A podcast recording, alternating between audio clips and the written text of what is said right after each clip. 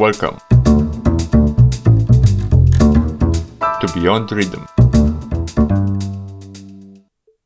The Pixies' full length debut was filled with taboo topics including voyeurism, mutilation, and sexual fetishes.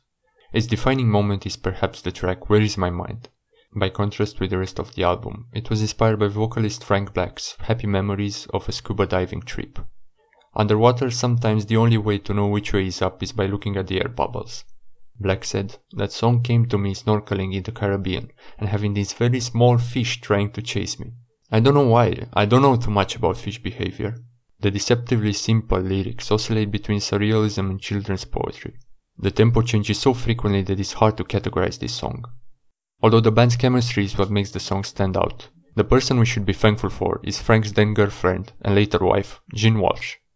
He would never have completed the song without her words of encouragement. I was strumming the guitar in the bedroom and she stuck her head out and said, Finish that song, that's a good one. She never said anything like that to me before and hasn't ever since. The song's influence has been solidified by the various artists who sampled it over the years, as well as the inclusion as a climax for 1999's much acclaimed movie Fight Club. But I'm not allowed to talk about that. Catch you next time.